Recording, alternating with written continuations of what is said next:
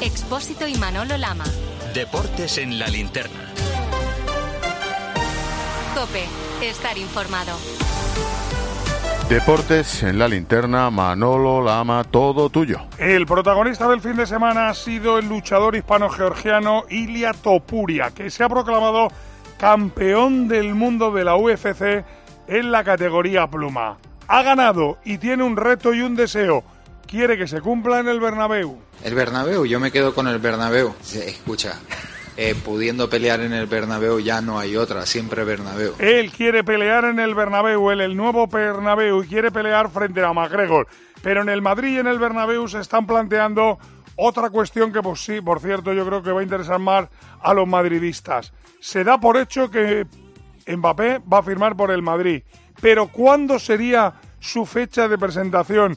en el Bernabéu. Miguelito, ¿has estudiado el calendario? Bueno, pues teniendo en cuenta que el contrato de Mbappé con el PSG termina el 30 de junio y que para entonces el delantero va a estar concentrado con Francia para disputar la Eurocopa, habrá que esperar a que termine ese torneo, que caiga eliminada Francia para presentar a la nueva estrella del Madrid. La semana más probable para organizar la puesta de largo sería la del 15 al 21 de julio, puesto que Mbappé posteriormente va a participar en los Juegos Olímpicos de París del 24 de julio al 11 de agosto. La liga empieza una semana después, así que un verano muy agitado en el que Mbappé va a tener problemas para tener vacaciones. Bueno, por tanto, apúntense esa tercera semana de julio, que es cuando podría ser presentado como futbolista del Madrid. Hoy nuestro compañero Carlos Carpio en el diario Marca ha anunciado que Mbappé está firmado por el Real Madrid. Hay que recordar que Mbappé en el Paris Saint-Germain en el último año cobraba 212 millones de euros brutos, repartidos en 72 de sueldos, 60 de prima de renovación y 80 de prima de fidelidad. Pero Munilla ¿Qué es lo que adelanta Carpio en el marca? Bueno, pues que Mbappé ya ha firmado su contrato con el Real Madrid, que fue hace dos semanas y lo hizo por cinco temporadas. Cobrará Mbappé entre 15 y 20 millones netos anuales más bonus por objetivos. Y también se ha rebajado ligeramente la prima de fichaje que le ofrecían en 2022, que estaba en 130 millones. La información de marca también apunta que Mbappé le ha dicho no a uno de los grandes de Europa en los últimos días. Bueno, y a todo esto hay que marcharse a París para saber si aparte de que se da por perdido a Kylian Mbappé, cómo se respira, qué se dice ahí de la posible firma ya del francés con el Madrid, Dani Gil. Sí, se da por hecho que se va al Real Madrid, pero esta misma mañana el Paris Saint-Germain me contaba Manolo que el acuerdo entre Mbappé y el equipo blanco no está completamente cerrado, no al 100% porque aún falta por acabar de negociar el porcentaje que se queda cada una de las partes en relación a los derechos de imagen. Y lo que filtran desde el entorno de Al-Khelaifi es que Mbappé aún está utilizando algún club de la Premier League para conseguir un mejor trato en la negociación con el Real Madrid. Dicho lo cual, aquí en París lo tienen claro. No hay ninguna duda de que Mbappé acabará jugando en el Santiago Bernabéu la próxima temporada. Bueno, pese a que se ha publicado a lo largo de este fin de semana que emisarios de la familia de Kylian Mbappé habían ido a Manchester para hablar con los dueños del City para intentar una aproximación con el Manchester City de Guardiola. Bueno, después, chato de escuchar a Pep Guardiola, yo creo que ya no queda ninguna duda, ¿no? El técnico del Manchester City fue preguntado por una supuesta reunión del club inglés con Mbappé para intentar su fichaje, pero Guardiola regateó esa pregunta y se limitó a responder de una manera muy curiosa qué le parece el delantero francés. Se dice que el Citigroup se ha reunido con el entorno de Mbappé. ¿Qué piensas de Kylian Mbappé como jugador? Creo que es bueno. Tiene futuro. Bueno, vacilaba Pep Guardiola, no hablaba de la posible reunión y simplemente nos dejaba con sarcasmo. Creo que es bueno y que tiene futuro. Futuro decían que tenían los tres tenores: Neymar, Messi y Mbappé. El primero que se marchó fue el brasileño, después el argentino y ahora se va el francés. Pero hay algunos, Bruno Casar, como Neymar, que ahora está en Brasil recuperándose de su lesión, que no ha querido pasar por alto el mal rollo que tenía con Kilian? No, no lo ha querido dejar pasar por alto. Recuerdo que no pisa desde el pasado 18 de octubre los terrenos de juego y ha dado de hablar esta vez por un me gusta que ha dado a una publicación en Instagram en la que se critica duramente a Kylian Mbappé. Una publicación de una cuenta que es fanática del Paris Saint Germain y que literalmente, dice Manolo, cuando el equipo empezó a funcionar bien, el ego de cierto francés empezó a perturbar el ambiente y el PSG empezó a vender a los que no coincidían con el pensamiento de Mbappé. Todo para no perder a su preciado jugador que ahora va a dejar el club gratis. Al final, esto es lo que le queda al Paris Saint Germain. Bueno, pues atención porque le ha dado un me gusta Neymar a esa publicación. Y terminando con el tema de Kylian Mbappé, estamos hablando de dinero, dinero viene, dinero va. Abel Madrigal, ¿ha habido movimiento de Kylian Mbappé ¿Qué es lo que ha hecho? ¿Qué es lo que ha patentado? El jugador todavía del PSG ha solicitado la protección intelectual de su nombre y apellidos y de su habitual e icónica celebración cruzando los brazos con las manos en las axilas. Kylian quiere reservarse el uso comercial de la marca Mbappé y de todo lo que rodea su figura y por eso su equipo de abogados ha registrado esta petición en la oficina de la propiedad intelectual de la Unión Europea. Bueno, mientras que el Real Madrid pelea por la liga, tiene casi un pie en cuartos de final en el Barça, tienen que asumir que este no es su año, aunque por excusas no será. Escuchen a Xavi. Bueno, nosotros estamos acostumbrados a jugar sin sol, de alguna manera, ¿no? Acostumbrados más a jugar de, noche. Es muy difícil para los futbolistas jugar en este estado del terreno de juego, eh, seco, no corre el balón. Que le pregunten al entrenador del Getafe por qué no se regó el campo y por qué estaba más alto de lo habitual. ¿Realmente crees que lo que diga la prensa afecta directamente al juego del equipo? Sin duda, sin duda. Pero yo creo que les afecta demasiado lo que lo que se, dice en el entorno. El sol, el horario, el césped, la prensa, los árbitros, Bayori, pero atención porque tenemos nuevo detalle de Xavi. ¿Qué es lo que dijo el otro día que nos dejó perplejos a todos? Pues tras otro mal partido del Barça, especialmente pobre la segunda parte, a pesar de la victoria, Xavi se sacó de la chistera un inesperado argumento para tratar de justificar o defender que el juego no es tan malo. Ahí es cuando pone sobre la mesa esa clasificación generada por el Big Data, el Big Data según la cual el Barça sería el líder de la liga si fuera algo más efectivo porque es el equipo que más goles esperados, ocasiones claras genera. Así lo explicó Xavi. Falta tener esta clarividencia. Nos falta tener esta clarividencia cuando llegamos al área. Me han pasado un dato. Iríamos líderes, ¿no? Big Data. Iríamos líderes, según el Big Data, de lo que estamos generando. Hoy hemos generado menos precisamente por eso, por el tema de la clarividencia. Pues venga, vamos con la opinión. Tomás y Emilio. Que usted hecho aquí es impropio de, una, competición que quiere ser seria. Muy bien, vale, pues hablemos de eso, pero no nos adelantemos. Emilio y Tomás. No, si es una, noche estupenda. Ha sido el atraco más grande que yo he visto en los últimos años en las jornadas finales. Es vergonzoso. Vaya pareja. Bueno, no lo digo yo, lo ha dicho Xavi. Según el Big Data, el Barça iría líder. A ver, Emilio, ¿esto tú crees que lo dice en serio o nos está vacilando, nos está tomando el pelo? Hombre, nos está tomando el pelo y además te voy a decir una cosa, eh, Manolo, y es lo que más me preocupa quedan todavía 13, 26 conferencias de prensa para tomarnos el pelo. O sea, desde el sol hasta el césped, hasta la prensa, hasta sus jugadores, hasta las oportunidades perdidas. Ahora el Big Data. Mira, te voy a decir una cosa. Yo creo que el Big Data, de existir, no hubiera, no hubiera fichado a, a Xavi para entrenar el Barça. Me parece esperpéntico que alguien que tiene la categoría y que tiene el equipazo y que tiene el dinero y que tiene el club y que tiene la afición detrás, se pase la vida siendo más protagonista en la sala de prensa que en el campo. Bueno, yo el único Big que conozco es el Big Mac o el Big Ben. Pero tú del Big Data que sabes, Tomás, ¿tú crees que nos vacila o que lo dice en serio? No, pero yo creo que se lo cree. Yo lo primero que quiero que acabar con este informativo, el mejor de Europa, y ver al Atleti y al Girona, que son equipos serios. Pero dicho lo cual, está rodeado de 32 tíos que piensan lo que él. Él, no coge el metro, ni va al autobús, ni habla con el tendero. Él, A, él le felicita la panadera y él cree que le felicita ah, los 140.000 socios del Barça. O, o los 200.000, pero él está convencido, el sol, la luna, las estrellas, el farmacéutico, el otro. Él está convencido de que eso es así y luego le falta lo del Big Data que a mí desde luego no me lo han presentado. Bueno, pues nosotros tampoco lo conocemos. Ignacio Arzuaga, ¿qué es lo que dicen los copenautas? Pues los copenautas, Manolo, están muy divididos y no hay una respuesta unánime a la pregunta que hemos planteado en Deportes Cope. El 57% de los votantes cree que Xavi está vacilando y el 43% piensa que lo está diciendo en serio.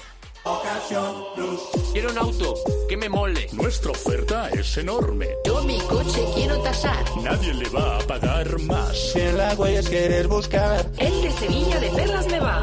Te lo traemos de saldo está. 15 días para probar, mil kilómetros para rodar. Mañana en tiempo de juego volverá a sonar la sintonía de la Champions a partir de las ocho y media. Juega el Inter y el Atlético de Madrid allí ya en Milán están los dos enviados especiales de la cadena COPE. Empezamos Por los españoles empezamos por el Atlético de Madrid. ¿Qué última hora tienen los colchoneros Ruiz? Bueno, la última hora deportiva del Atlético Madrid, Manolo, incluye una gran noticia y es el hecho de que Morata, después de entrenar bien ayer, lo ha hecho también en el día de hoy. Junto a Paulista han formado parte eh, de la lista de convocados. También la otra noticia del entrenamiento es que el Cholo eh, sigue eh, tirando del efecto Llorente el otro día letal ante Las Palmas para neutralizar, para intentar frenar al Inter mañana. Así que Llorente y Griezmann, si no cambia el Cholo Simeone, serán la pareja de ataque y por detrás Obla, que la portería Molina, Savic es la única duda con Jiménez, Hermoso, Reinildo, Coque, De Paul y Saúl. Y precisamente por Llorente le hemos preguntado al Cholo hace unos minutos en esta rueda de prensa. Bueno, Marco tiene una característica diferente a los otros delanteros que tenemos, posiblemente más similar a la de eh, Correa, por su trabajo, por su velocidad y obviamente no es delantero puro como es Morata o, Memphis. Veremos el partido que imaginamos, pensaremos bien en la noche de hoy y mañana decidiremos bien por dónde ir. Habrá que esperar a mañana, no hay que esperar a conocer la última hora del Inter, partido que recordemos va a narrar Rubén Martín el Inter, ¿con qué novedades el subcampeón de Europa, Rubén? Con la baja del central a Cherby, le sustituye de Brig, la duda en el lateral derecho de Darmian o Danfries, arriba Lautaro Martínez y Turán van a ser la pareja de ataque. Ha hablado Coque, el capitán del Atlético de Madrid, dice que el Inter es un bloque y no individualidades. Más allá de las individualidades que tienen, es el colectivo, ¿no? Y al final eh, saben a lo que juegan todos los partidos, saben, tienen un, bloque eh, bien preparado y yo creo que esa es su mayor virtud. Si nosotros salimos con una propuesta y morimos con esa propuesta, como siempre hemos hecho en, competiciones europeas durante todos estos últimos años, seguro que estamos más cerca de, poder competir contra los grandes y, y, poder ganar los partidos. Bueno, pero la pregunta mansilla es cómo se le puede hacer daño a los italianos. A ver, Manolo, no nos engañemos, es bastante difícil hacerle daño a este Inter, que es el equipo menos goleado de Europa, pero lo primero, como más daño le puede hacer el Atleti es no encajando, siendo ferros en defensa, juntando mucho las líneas y tratando de conceder poco por las bandas a Di Marco y a Danfries, o a Darmian, como dice Rubén, veremos quién juega, que son los que suelen asistir a Lautaro y a Turán. Y luego hay que intentar atacar el espacio que deje Di Marco a su espalda. Los centrales no son balas y suelen sufrir a campo abierto. Y además el portero Sommer no domina el área, a veces se le cae encima el larguero, así que conviene agobiarle con centros laterales. Además de ese partido del Inter y el Atlético Madrid, mañana se juega el PSV Dortmund y el miércoles Oporto Arsenal, Nápoles Barça. Hoy Juste, el vicepresidente del Barça, era optimista. Rafa, optimista para el partido del miércoles con el equipo. Y confianza en el equipo y en Xavi. Optimista y confianza en Xavi. Por cierto, Elena, hay buenas noticias en cuanto a futbolistas recuperados en el equipo blaugrana. Sí, el Barça viaja mañana a Nápoles con Joao Félix como gran novedad. Tres semanas después de su esguince en el tobillo, hoy ha hecho parte del entrenamiento y puede reaparecer unos minutos. Se enfrentan al Nápoles por tercera vez en cinco temporadas. En las dos anteriores siempre pasó el Barça, la última con Xavi en Europa League un Xavi que dará continuidad al 11 con Christensen de medio centro. El único cambio puede ser la experiencia de Íñigo en lugar de Cubarsí. Bueno, ya saben que el Barça lo está pasando mal y qué les voy a decir del Nápoles que va noveno en la clasificación del calcio italiano. Por cierto, Bon Richetti, ¿qué pasa mañana? ¿El Nápoles podría incluso cambiar de entrenador antes del partido? Pues tras un día muy intenso de reuniones, Aurelio de Laurenti se carga el segundo entrenador de la temporada del Nápoles tras Rudy García. Adiós a Walter Mazzarri a dos días del Nápoles Barça de Champions y su sustituto va a ser el también italiano Francesco Calzona, que va a compaginar el que era su cargo actual como seleccionador de Eslovaquia y el de entrenador del Nápoles de momento hasta final de temporada. Calzona trabajó como segundo de Mauricio Sarri y fue analista de Luciano Spalletti, así que se pretende volver a implantar el sello de los dos últimos entrenadores que han brillado en Nápoles. Me molesta hacerte esta pregunta, Maldini, pero tengo que hacerla. ¿Quién llega peor, el Barça o el Nápoles? Hombre, creo que llega peor el, Nápoles, lógicamente. Está en mitad de tabla de la Serie A. Tiene 36 puntos y la temporada pasada a estas alturas en Liga tenía 65. Había perdido un partido la temporada pasada a estas alturas y lleva 8 derrotas en la Serie A. Había ganado 21 partidos de 24 y ha ganado solo 10 de 24. O sea, la diferencia es abismal. Está recuperando a Osimen. Eh, Baraskelia sí que está algo mejor, aunque un par de, hay un par de detalles que sí me parecen interesantes que podemos comentar y es que el Nápoles es el equipo que más dispara en toda la Serie A, a pesar de estar como está. Es decir, que es un equipo que llega bastante al ataque y es uno de los equipos con, más dominio de balón de la Serie A, pero sobre todo me parece interesante comentar lo del equipo que más dispara eh, a puerta en toda la Serie A, a pesar de estar como está. Es decir, que es un equipo que como tenga su día, porque generar genera bastante. Pero yo creo que llega algo mejor el Barça todavía, estando los dos bastante mal. Bueno, pues mañana a partir de las ocho y media lo viviremos en el tiempo de juego, pero ahora, ahora vámonos con Gema Santos al Leroy Merlin. Porque allí somos súper felices cada vez que cruzamos la puerta del Leroy Merlin. Bueno, y nuestros oyentes profesionales de la construcción y la reforma, ni te cuento. Ellos tienen la vida mucho más sencilla allí porque en Leroy Merlin siempre están pensando en ti y cada día mejoran para que hagas tus compras más fácilmente. Lo primero porque tienes esperándote a todo el gran equipo de expertos del Leroy Merlin, siempre dispuestos a ayudarte en todo lo que necesites. Luego porque abren a las 7 de la mañana para empezar la jornada contigo. Y además tienes donde elegir porque hay más de 100 tiendas pro en todo el país. Y por si fuera poco, te recuerdo que en Leroy Merlin tienes un club pro lleno de ventajas para profesionales como tú. Así que únete cuanto antes, date prisa y aprovechalas todas. Leroy Merlin, ahora más pro. Nadie quiere bajar a segunda división. Ahora mismo, curiosamente, todos los equipos que están en la parte baja están enfadadísimos con los árbitros. En Granada Viñuela, ¿cómo estáis? El cacique Medina y gran parte del granaderismo han mostrado su enfado por las actuaciones del VAR. Ayer Prieto Iglesias desde la sala BOR corrigió el penalti sobre Maguasá señalado por Gil Manzano en el césped, sugiriéndole que revisara la intensidad de la acción, algo que al cacique le pareció increíble y así lo expresó en sala de prensa. Esa jugada en la mitad del campo, ¿qué pasa? Me voy a guardar eh, las palabras porque es el quinto, quinto situación en creo en seis partidos que el VAR entra en juego y las, y las cinco fueron en contra nuestro. Cabreo y posiblemente con razón. Me imagino que también cabreados y con razón deben estar en Almería, ¿no, Folke? Una más las jornadas que lleva la Almería sin ganar y una más los que se siente el conjunto rojiblanco perjudicado por decisiones arbitrales, aunque al menos ayer el VAR decidió que no era penalti de Marpubil que ya lo había señalado Gil Manzano, pero sí se queja Gaizka Garitano de un posible penalti a Alejandro Pozo que podía haber dado la primera victoria de la temporada. Las jugadas polémicas no nos están favoreciendo, ¿no? Incluso el árbitro ha pitado un penalti que no ha sido, que ha tenido que corregir el VAR, pero ya, ya iba para penalti cuando no ha, no ha sido penalti y luego la de Pozo yo creo que es un penalti claro que nos hubiera dado la posibilidad. Esto sí que tiene mérito lo de Gil Manzano que ha cabreado a los de la Almería y a los del Granada.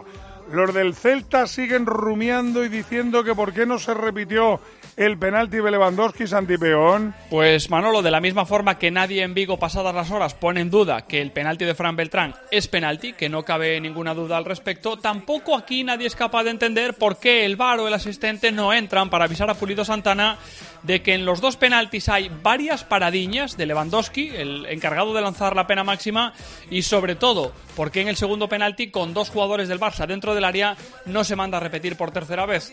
Las explicaciones que tampoco era capaz de encontrar Rafa Benítez en sala de prensa. No he querido opinar de la situación de si es penalti, si no es penalti, si está adelantado, si no, pero mirar las, las imágenes y si entramos para mirar si está adelantado 5 centímetros podemos mirar para ver si hay jugadores dentro. Tenéis las imágenes, es cuestión de verlo. Yo antes de venir. El Celta enfadado. ¿Y qué voy a decir del Mallorca que creo que va a invitar a Pablo González Fuertes a que veranee en Alcudia? ¿Cómo están por ahí, Jordi Jiménez? Desquiciados, así terminaban Manolo los jugadores del Real Mallorca con González Fuertes. La expulsión de Raillo también antes el gol de la Real Sociedad en el que reclaman falta previa sobre Muriqui. Nueve amarillas para el Mallorca, tres rojas Abdón, ante las cámaras de Movistar, ironizaba sobre las tarjetas azules, pero aplicadas a los árbitros. Sabemos y está sonando el tema de la tarjeta, de la tarjeta azul esta que tan famosa. Igual también deberían de inventar alguna para, los colegiados, ¿no? Porque al final si, si estamos haciendo todo este show, pues tendríamos que mirar esto. Bueno, y hablando de tarjetas, el Madrid tiene tres frentes abiertos. El primero, Miguel Ángel Díaz. ¿Va a recurrir el Madrid las amarillas dos a Carvajal. La que vio Camavinga y la primera de Carvajal no se pueden recurrir porque son por protestar. Lo que sí va a hacer el Real Madrid es recurrir la segunda cartulina que vio Carvajal. Según el acta redactada por Muñiz Ruiz, el lateral fue amonestado por golpear a Quique Pérez de forma temeraria, aunque según piensa Carvajal, lo único que hizo fue mover el cuerpo para no ser agarrado por el jugador del Rayo. Segundo frente, se acerca el día en que el Madrid Vinicius tenga que volver a Mestalla. E Iván Herraiz la afición del Valencia va a estar presente. ¿eh? Sí, Manolo, a falta de 12 días ya no queda ni una sola entrada para ese partido ante el Real Madrid. Mestalla no baja habitualmente de 44.000 aficionados y si los socios responden, que se intuye que sí, habrá un lleno por encima de los 46.000 ante los de Ancelotti. El Valencia, mientras tanto, pide que los abonados que no puedan asistir liberen su asiento para poder registrar la mejor entrada de esta campaña. Ya saben que el Madrid tiene otro frente abierto. La Liga ahora mismo seis puntos de ventaja sobre el Girona con un partido menos. El Girona juega en San Mamés en nada, en 10 minutos. Última hora, Peña. Acaban de terminar el calentamiento ambos equipos. Valverde deja en el banquillo a Nico Williams. e introduce cuatro cambios en el 11. Vivian, Leque, Prados y Guruceta. En el equipo catalán, en Michel, que cumplirá su segundo partido de sanción, recupera a Yangel Herrera. Mientras que Arnau sustituye a Jan Couto. Ese partido, como digo, comenzará a las 9 de las 8 y media. Se juega el Tenerife Eldense. ¿Cómo va el encuentro, Juanjo Ramos? 18 minutos de la primera parte, gana el Tenerife, gol de José León, Tenerife 1, el Dense 0. Pedro Zamora, ha caído Calleja en el Levante. Sí, cinco partidos sin ganar y estar a tres puntos del playoff de ascenso han firmado el despido de Calleja en el Levante. El director deportivo Miñambres asume el banquillo hasta final de temporada. A todo esto, Pepe Torrente, ¿a qué equipo has designado como el de la jornada? Al Cartagena, 1-2 en Zaragoza, gana con 10, 5 victorias en las últimas seis jornadas para salir del descenso. Tremendo el trabajo de Calero. El sonido de la jornada rescatado es de Borja Jiménez, el técnico del líder, el Leganés 3-0 al Alcorcón, suma 50 puntos y ya empieza a hablar de más cosas que la permanencia, aunque Manolo no quiere usar la palabra ascenso. Ahora soñar. Intuyo que buscas el titular. Si lees entre líneas, creo que por cómo es el grupo, por cómo somos nosotros, vamos, vamos a ir a muerte bueno, como reza un poco nuestro lema, volver a, a, soñar. Una vez que hemos cumplido el primero, ahora vamos a soñar en grande, está claro. Bueno, pues soñar en grande, ¿con qué nombre propio el MVP?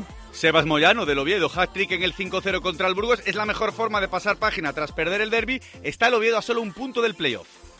Hablamos de la Liga F, o mejor dicho, de la selección femenina. Avilés ya están concentradas para ganar billete a los Juegos. Sí, de hecho, esta tarde, primer entrenamiento de la selección en La Roza. Solo 17 de las 25 jugadoras se han ejercitado con el grupo. Entre ellas no estaban Alexia Putellas y Terea Belleira, que siguen con sus respectivos procesos de recuperación. Tampoco Aitana Bombatí, Ona Valle y Laia Alexandri, que se han quedado tratándose con los fisios, ni Olga Carmona, Salma Parayuelo y Ollán Hernández, que han trabajado al margen. El viernes, partido clave ante Holanda. Carlos Martínez, que destacamos de la Liga F. Destaco, Manolo, dos victorias y un empate. El líder, el Barcelona, que ganó 2 a 0 al Atlético, el Real Madrid 2 a 1 a la Unión Deportiva Tenerife y el Levante, que empató a 0 contra el Eibar. Bueno, rápidamente cerramos, Avilés, que apunten me haces de Fútbol internacional. Pues mira que en Inglaterra el Liverpool goleó al Brentford y sigue líder, le saca dos puntos al Arsenal y cuatro al City. Eso sí, el, el conjunto de Guardiola tiene un partido menos. En Italia el Inter sigue imparable, ganó 4-0 a la Salernitana y le saca nueve puntos a la Juve. En Alemania, ojo a la crisis del Bayern de Múnich, que perdió este fin de contra el Bochum y está a ocho puntos del Leverkusen. Y el PSG ganó al Nantes y Manolo ya tiene 13 puntos de ventaja sobre el segundo. Nos espera Topuria. Manolo Lama. Deportes en la linterna. Cope, estar informado.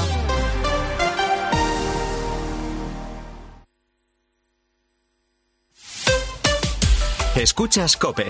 Y recuerda, la mejor experiencia y el mejor sonido solo los encuentras en cope.es y en la aplicación móvil. Descárgatela. Quiero un auto que me mole. Nuestra oferta es enorme. Yo mi coche quiero tasar. Nadie le va a pagar más. Si en la huellas quieres buscar. El de Sevilla de Perlas me va. Te lo traemos de saldo está. 15 días para probar, mil kilómetros para rodar.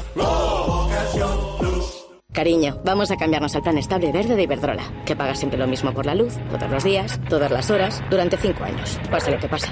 Interrumpimos la emisión por una noticia de última hora. Nos están invadiendo los extraterrestres. Pase lo que pase. Pase lo que pase. Y ahora, además, llévate 100 euros con el plan estable verde de Iberdrola. Contrátalo ya llamando al 924 24 24 o en iberdrola.es. Consulta condiciones en la página web. Iberdrola. Por ti, por el planeta. Empresa patrocinadora del equipo paralímpico español. Locutare una pubblicità per la radio con un spagnolo che pensa che sabe parlare bene l'italiano non è una cosa molto corrente. Ma che una conti correnti ti dà tantissimi vantaggi, non è corrente tampoco. Cuenta online Sabadell, la cuenta corriente menos corriente. Infórmate y hazte cliente en bancosabadell.com. En tiempos de incertidumbre es necesario un referente que cuente las cosas tal y como son. Con los datos del paro, el empleo y el, el turismo, buenos datos para el turismo, está batiendo récord. Y hay una diferencia entre el paro registrado y el paro efectivo que supone una auténtica brecha que se ha creado gracias a los famosos fijos discontinuos. Escucha a Carlos Herrera, de lunes a viernes, desde las 6 de la mañana en Herrera Incope.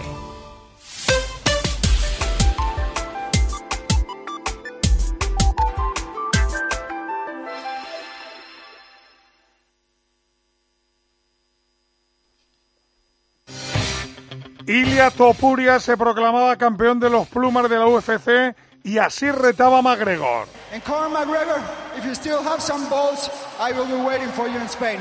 McGregor, si tienes pelotas, te espero en España. Ángel García ha recogido el guante el irlandés. Lo recogió Manolo y dijo que tenía unas pelotas muy grandes, que de hecho tenía cuatro hijos. ¿El problema cuál es? Que McGregor es un peso welter y lleva tiempo sin competir y Topuria un peso pluma, lo que es lo mismo que o Topuria engorda mucho y McGregor baja mucho de peso, la pelea parece difícil. Eso sí, en el Bernabéu va a haber UFC, va a ser en este próximo año, eso sí que lo quiere Dana White, lo del Topuria McGregor lo veo un poco más difícil. Munilla, ¿el triunfo del español ha dado la vuelta al mundo o solamente aquí en nuestro país? Aquí más que en el resto, pero bueno, es portada de marca y también aparece en la de AS, Mundo Deportivo y el diario El Mundo. En Twitter sigue siendo tendencia y le han felicitado grandes estrellas de la UFC, también de nuestro deporte como Nadal, Alonso, Alcaraz, el Real Madrid o Alberto Contador, que es amigo suyo y estuvo allí. Y por cierto, el fundador de Facebook, Mark Zuckerberg, llegó al combate en el séquito de Volkanovski y terminó alucinando con Topuria. A ver, Jaime Ugarte, el hombre que más sabe de boxeo, ¿está el triunfo de Topuria a la altura de los grandes boxeadores españoles? Ganar un campeonato mundial en cualquier deporte ya de por sí es un hito. Ser el primero en hacerlo, como lo ha hecho Ilia Topuria en la UFC, le otorga un extra. El reconocimiento de los medios de comunicación antes y después de lograrlo no tienen parangón y dice mucho de la arrolladora personalidad de Topuria, quien sin duda se ha convertido en un fenómeno social. Eso sí, mezclarlo con el boxeo debo de reconocer que me irrita un poco. A mí los codazos, las patadas, las sumisiones no me van. Me quedo con las carreras de Javi Castillejo o Kiko Martínez. Dicho lo cual, larga vida y éxitos a Ilia Topuria y a sus sucesores, si es que los tiene. Hablamos de baloncesto ayer, el Real Madrid se proclamaba campeón de la Copa del Rey de Básquet y hoy lo celebraba. ¿Cómo ha sido Xavi Lasso el día? Pues los campeones han sido recibidos por la presidenta de la Comunidad de Madrid, Isabel Díaz Ayuso, y el resto de las autoridades competentes. Han mostrado el trofeo en el balcón de la Puerta del Sol y más tarde la celebración se ha trasladado al Ayuntamiento de Madrid con Jesús Luis Martínez Almeida, el capitán del equipo Llull, orgulloso de los suyos. Creo que el equipo está muy bien durante todo el fin de semana. Es como dices, eh, Llull, un título que te orgulloso del Madrid, los del Barça, Albert Díaz, cabreado con el arbitraje. Sí, pero no para justificar la derrota en la Copa. Entiende el Barcelona que hay una diferencia de criterio en cómo se arbitra uno al Barça, a otro, al Real Madrid, y que esto no es nuevo. El entrenador del Barcelona, Roger Grimau, pone algunos ejemplos. Bueno, ejemplos buenos que no escuchamos. A todo esto hay que destacar que el partido fue un partidazo y en la NBA vivimos una verbena o un partido de básquet, Parra. Verbena, verbena. Ganó el este 211 a 186, récord de anotación de equipo y de partido. Y si me permites la píldora de opinión de ridículo, cualquier parecido con el baloncesto es coincidencia. El MVP fue Damian Lillard. En fin, que lo que otrora fue el evento más esperado del año se ha convertido en una parodia deportiva con escasa gracia. En motociclismo hoy ha sido día de test en Qatar. ¿Cómo ha ido Borja González? Penúltima jornada de la pretemporada de MotoGP que ha terminado como el último día del test de Malasia. Bañaya, que ha sido el más rápido, campeón del mundo, por delante del subcampeón de Jorge Martín.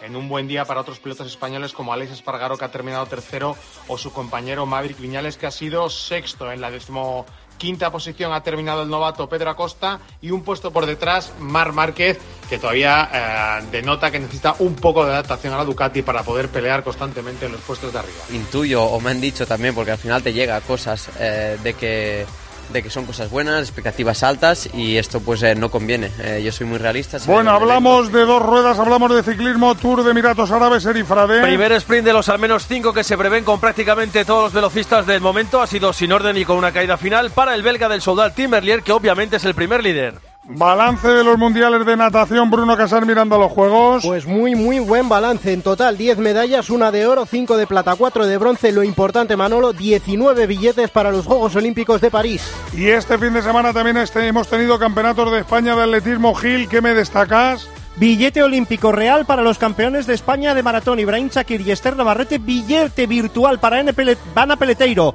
ganadora en el triple indoor, esperando ya la lista para el europeo de Glasgow. a nombre propio en Dubái, Ángel García. Y nombre doloroso otra vez, Manolo. Se ha resentido de su lesión en la espalda, se ha tenido que retirar entre lágrimas. ¿Cómo nos duele Paula Badosa? Mañana debuta en Río de Janeiro. Carlos Alcaraz en Doha perdió Bautista. Bueno, de una mujer a otra, victoria este fin de semana para una española en golf, Kiki Iglesias. Para un español, David Puig, catalán, 22 años, vive en Phoenix, juega el Leaf, pero ha ganado en Malasia. Ha obtenido plaza para jugar el Open británico.